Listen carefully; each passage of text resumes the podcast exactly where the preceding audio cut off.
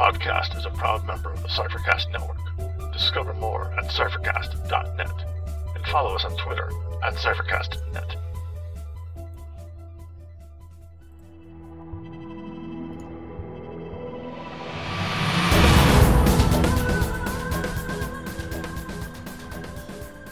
Welcome to Incantations, an Invisible Sun podcast. I'm Scott, And I'm Dave. and we'll be your guides along the path of suns. Today we sing The World is But a Maze. We will revisit the challenges of combat Invisible Sun. Join us on the path of suns, and we may uncover a secret or two.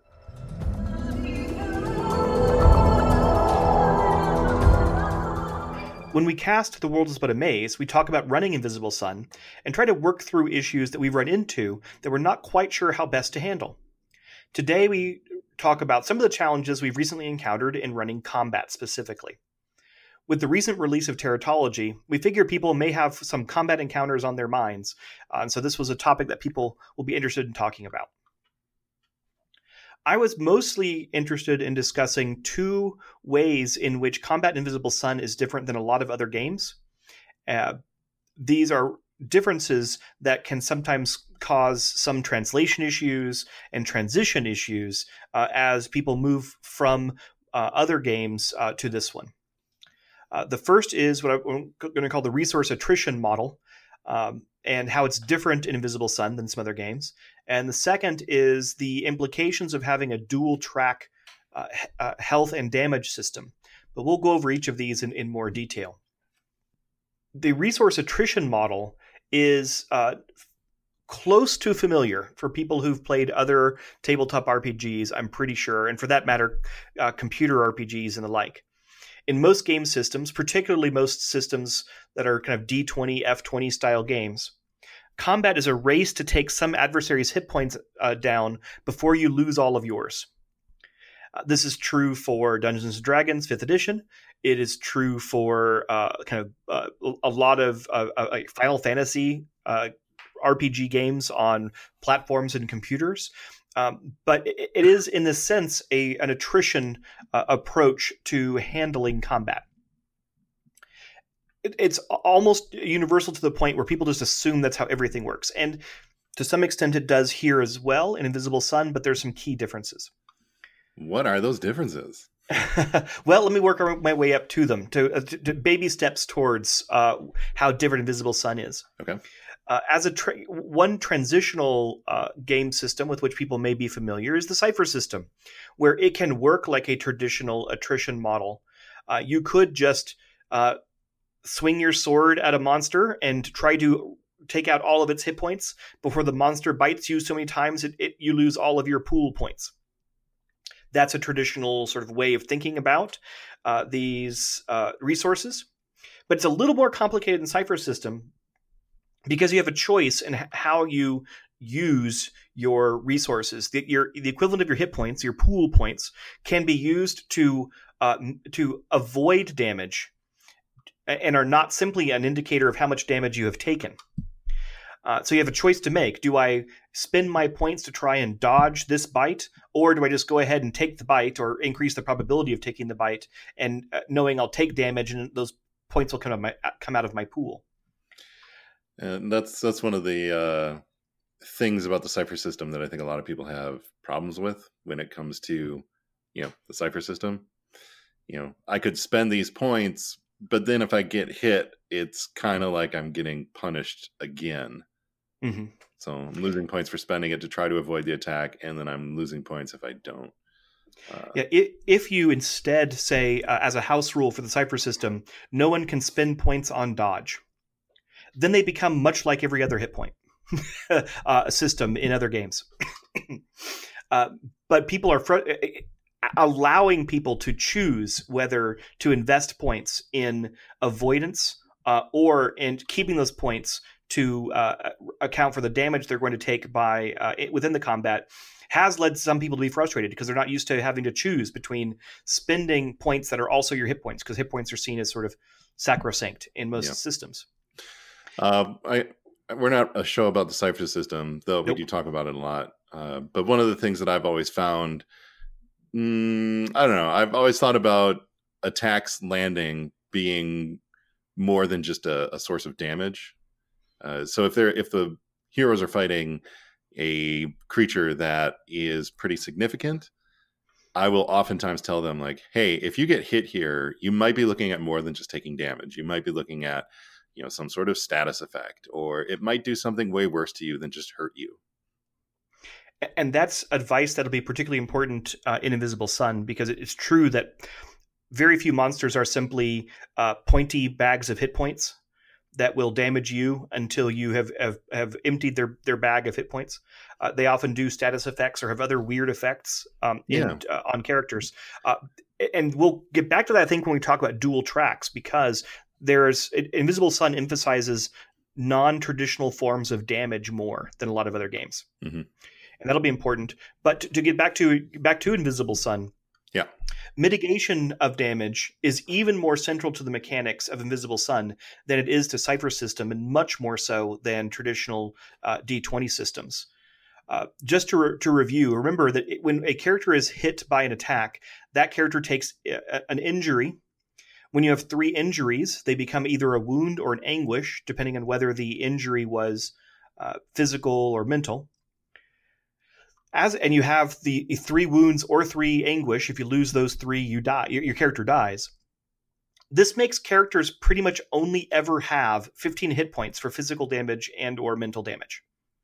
Mm-hmm. uh, i don't recall do, do you recall secrets that add injuries wounds or anguish it's not something I've looked into. Um, I don't think there is anything, but I wouldn't be surprised if there's something that says you can take an additional injury before it becomes a wound or anguish. Like that would actually be a really interesting secret. Yeah, I, I think it, it, might be there. I just haven't seen it, and it's certainly not a central part of the game. Yep. Uh, but most characters, I suspect, will basically have these 15 hit points, if you want to think of them that way, throughout their entire character career. So the focus isn't on building up more and more hit points, where you might start at 12 hit points but end up with 150 or whatever uh, in a lot of other systems. Instead, the focus is on mitigating the um, damage that you take as it comes in. So this is done in a couple of different ways. Uh, like in the Cypher system and a variety of other games, you can use you can wear armor, which directly reduces injuries. Uh, it may be limited in what kinds of injuries it can reduce, but it just takes points off the top. If you if you're wearing armor that protects you from a creature's bite, then uh, one point of armor will just reduce the damage caused by that bite by one and, and that never becomes an injury because it's reduced before it is taken as damage. Mm-hmm. Uh, you could do the same thing with mental if you've got some sort of, of uh, uh, artifact that uh, prevents you know the psychic damage of some kind. You could imagine psychic armor that has the same effect the part that's not necessarily entirely unique to Invisible Sun, but very important, and I think uh, underappreciated, is that the core mechanic for soaking damage, that is preventing it from ever appearing on your sheet, is to you can spend physicality to mitigate an entire wound. Now, note that's not injury. You can mitigate an entire wound with a point of physicality. And uh, equivalently, I believe you can spend intellect to uh, mitigate an entire point of angst. I'm sorry, uh, anguish. Uh, anguish, a different A word. Uh. Now, I believe there are secrets that let you spend more physicality or intellect in this capacity. There, there could be. I'm not familiar with them, but it is important to note that you know if you don't have any secrets like that, you can only uh, mitigate. You can only cancel one wound or anguish at a time. So if you were to take six injuries, you'd be looking at two wounds, but you could spend one physicality to negate one of those wounds, but you're still taking that other one. Yeah, I'm pretty sure there is a secret that will let you spend more than one physicality, but I'm not positive. Uh, and again, that would be yeah. sort of a, an exception case because it's a secret. Uh, and the core mm-hmm. mechanic is that you can only do one of those at a time. But this that spend is very important. In fact, if you want to look at the variability in characters' survivability uh, uh, in combat, especially in like physical combat or uh, uh, anguish based combat, those are represented by their physicality and intellect scores. Because those are the points you have to uh, to to soak or mitigate this damage. And I, I, think people are so used to hit points being their own track, unrelated to other ability scores, that some people fail to realize how important it is to spend physicality or intellect to mitigate these uh, uh, uh, anguish or um, or wounds, uh, and the points, uh, the damage can really add up in Invisible Sun quickly. If you consider a uh, like a level five threat, which is not a particularly high level threat, that's that's sort of um, I, I wouldn't even, probably not even a solo threat for a party, a starting party. Yeah. But you know, some it, it's a, a, a decent and notable threat for a starting party. By default, uh, a, a an attack is going to do five points of damage. So by default, if you're not soaking anything, you're uh, you're taking a wound and two more injuries, and uh, one more I mean, two hits from that, and your character has exhausted all of their wounds and dies. hmm Now that's not as dire in this game as it would be in other games because you can be a ghost. But um, th- combat in Invisible Sun is fast and lethal, in part because of that cap on what we normally think of as the hit point pool. The way you get around that is the having points available in physicality and intellect. And as I, I wanted to emphasize that because I think a lot of GMs and players like, fail to understand how important those scores are for that reason. We talk a lot about how cool it is to have lots of sorcery points, and it is. Cool. but physicality is very important, and intellect, just raw intellect, is very important.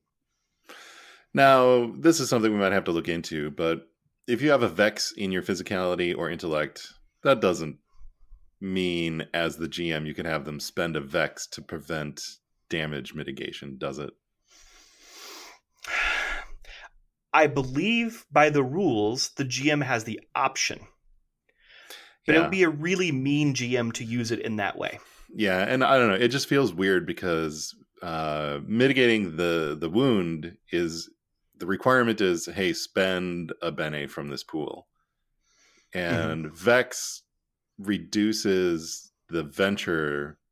Um, like if you if you have to spend a Vex, it reduces your venture. So I don't think it would apply to you know mitigating damage. I mean, at least that's how I run it at my table because it feels weird.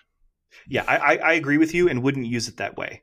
But I think Yep. one could read the rules to say that uh, you're not mitigation isn't necessarily called building a venture.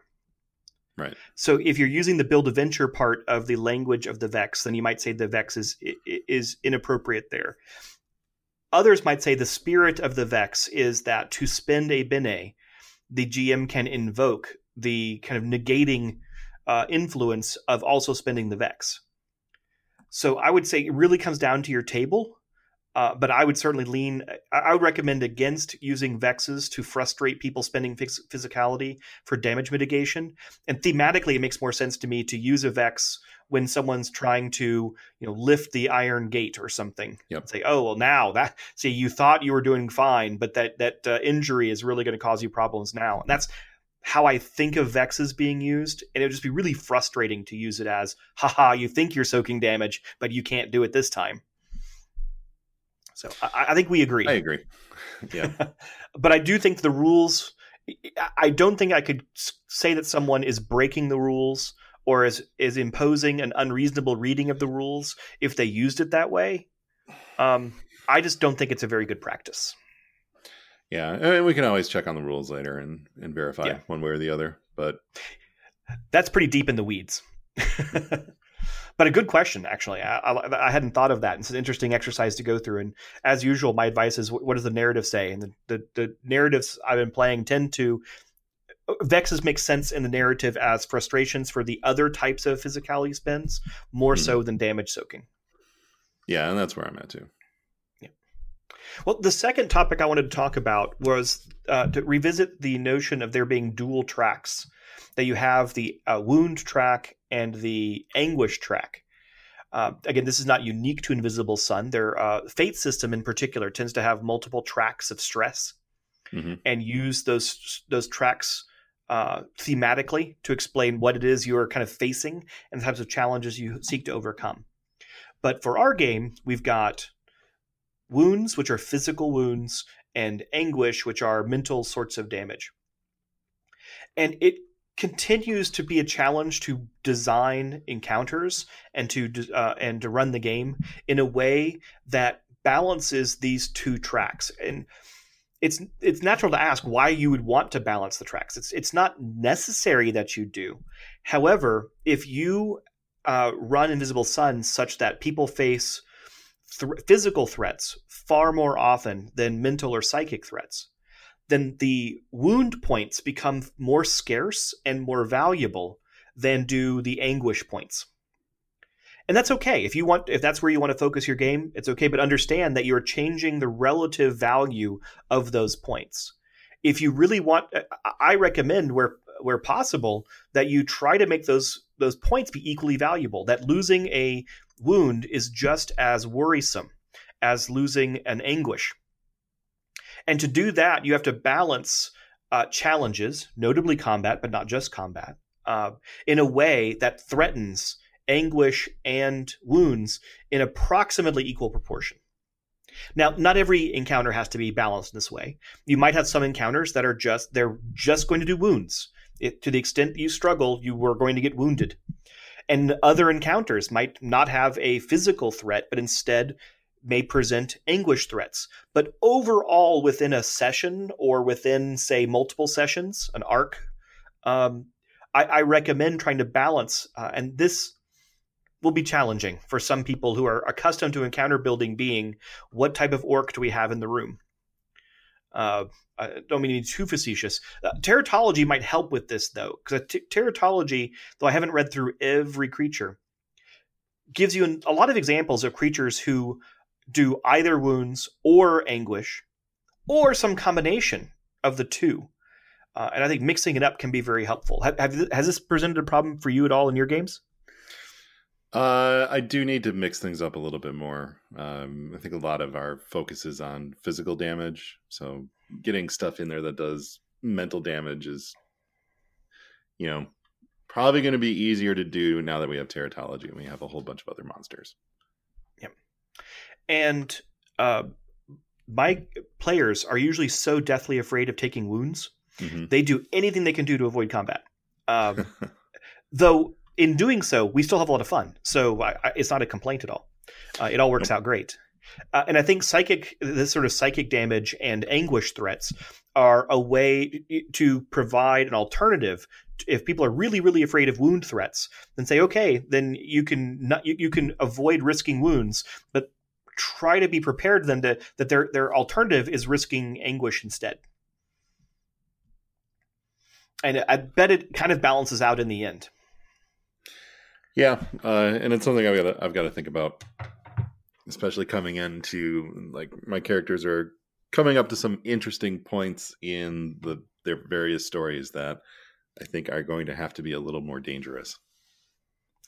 And I worry sometimes that I confuse um, maybe that's not the right word that I'm I don't carefully distinguish despair and psychic damage slash anguish because one thing I was considering is when we talk about wounds we're often talking about combat and like I said creatures biting our players or whatever mm-hmm.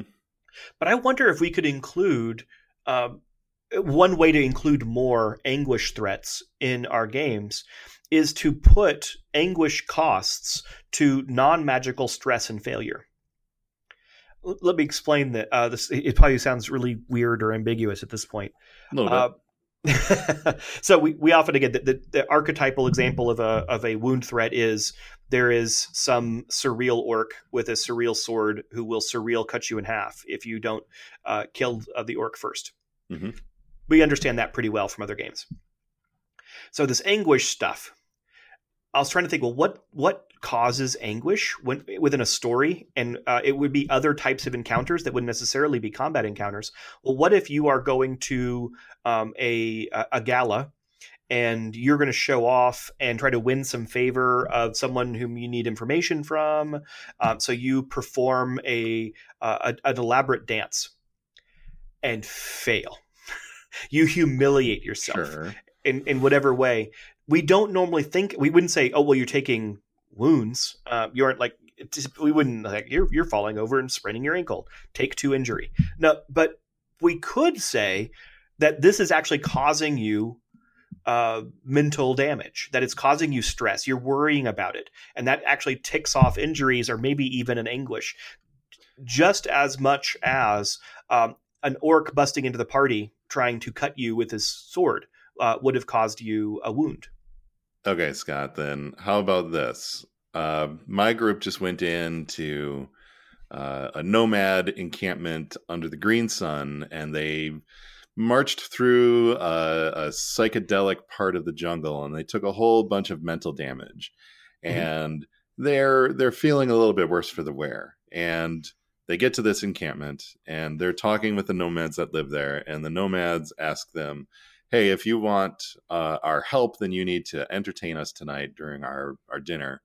And so they decide to put on a dance and this part actually did happen. And uh, they decide to put on a dance and let's say they fail to perform the dance as they were hoping to. They just you know roll really badly and you know the difficulty i had set out is not met and i say okay you all take two injuries from the embarrassment and if it fills your injury track then it's going to become an anguish mm-hmm. now let's say one of my characters had no more intellect to spend and they hit their third anguish because they filled their injury track. They die Are you okay with them dying from embarrassment? I, I, probably would not use it in that circumstance. Oh, uh, I, I, would use it when they uh, don't have a lot of uh, anguish already, so that it's not a threat necessarily to fill their anguish meter. Yeah, but because die of embarrassment does not sound like the story well it sounds like the story you tell about your character later but not in a positive way no no but i mean if you're going to dish out damage for embarrassing things why would it preclude dying from embarrassment i think it's story specific it's kind of where you are if uh, you are otherwise doing fine uh, you have no anguish then things like this might embarrass you and cause you anguish but doesn't uh, that but, feel a little artificial it, it's absolutely artificial. Yeah, we're talking about a yeah. I think everything we talk about is artificial. well, it is artificial, but if if you're in a situation where hey, we're we're doing great and we're going to do this dance, and now we're opening ourselves up to anguish. But if we were in a bad mental state and this dance would be just embarrassing, but not fatally so, yeah. that's it. That's the part that feels a little bit weird to me. Like for me, I like I like my characters to, I like the players to, you know, be able to predict when I am going to impose some sort of penalty like that. And if I say, oh, that's fair. Hey, when you're when you're not doing well with your anguish, like don't worry about suffering any sort of mental stress when you're doing social stuff. And I guess the equivalent would be the, the way I, and I'm still trying to figure out how this would work. I'm, mm-hmm. I'm trying to find new ways to introduce anguish and psychic damage. Uh, the equivalent might be uh, characters just survived a major encounter with some nasty beast that has left them with two wounds.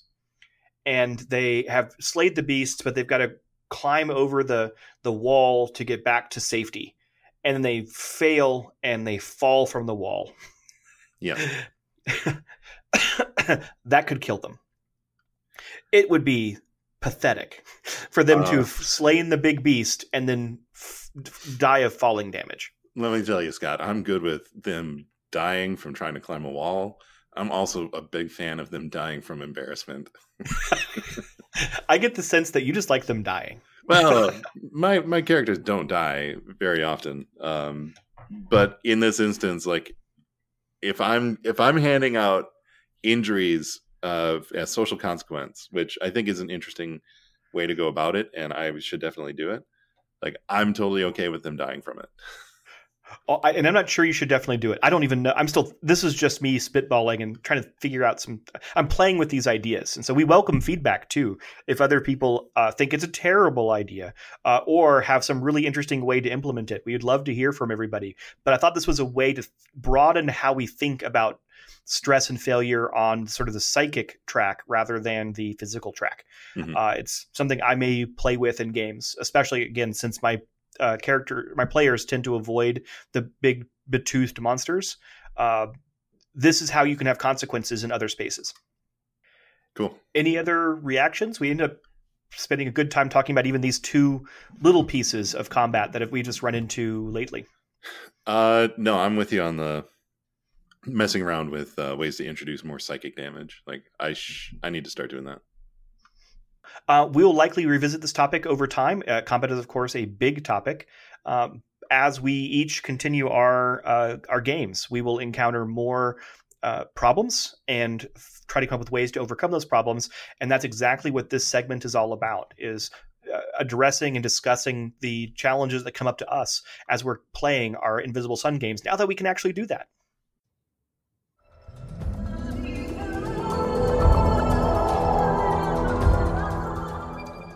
This ends our walk.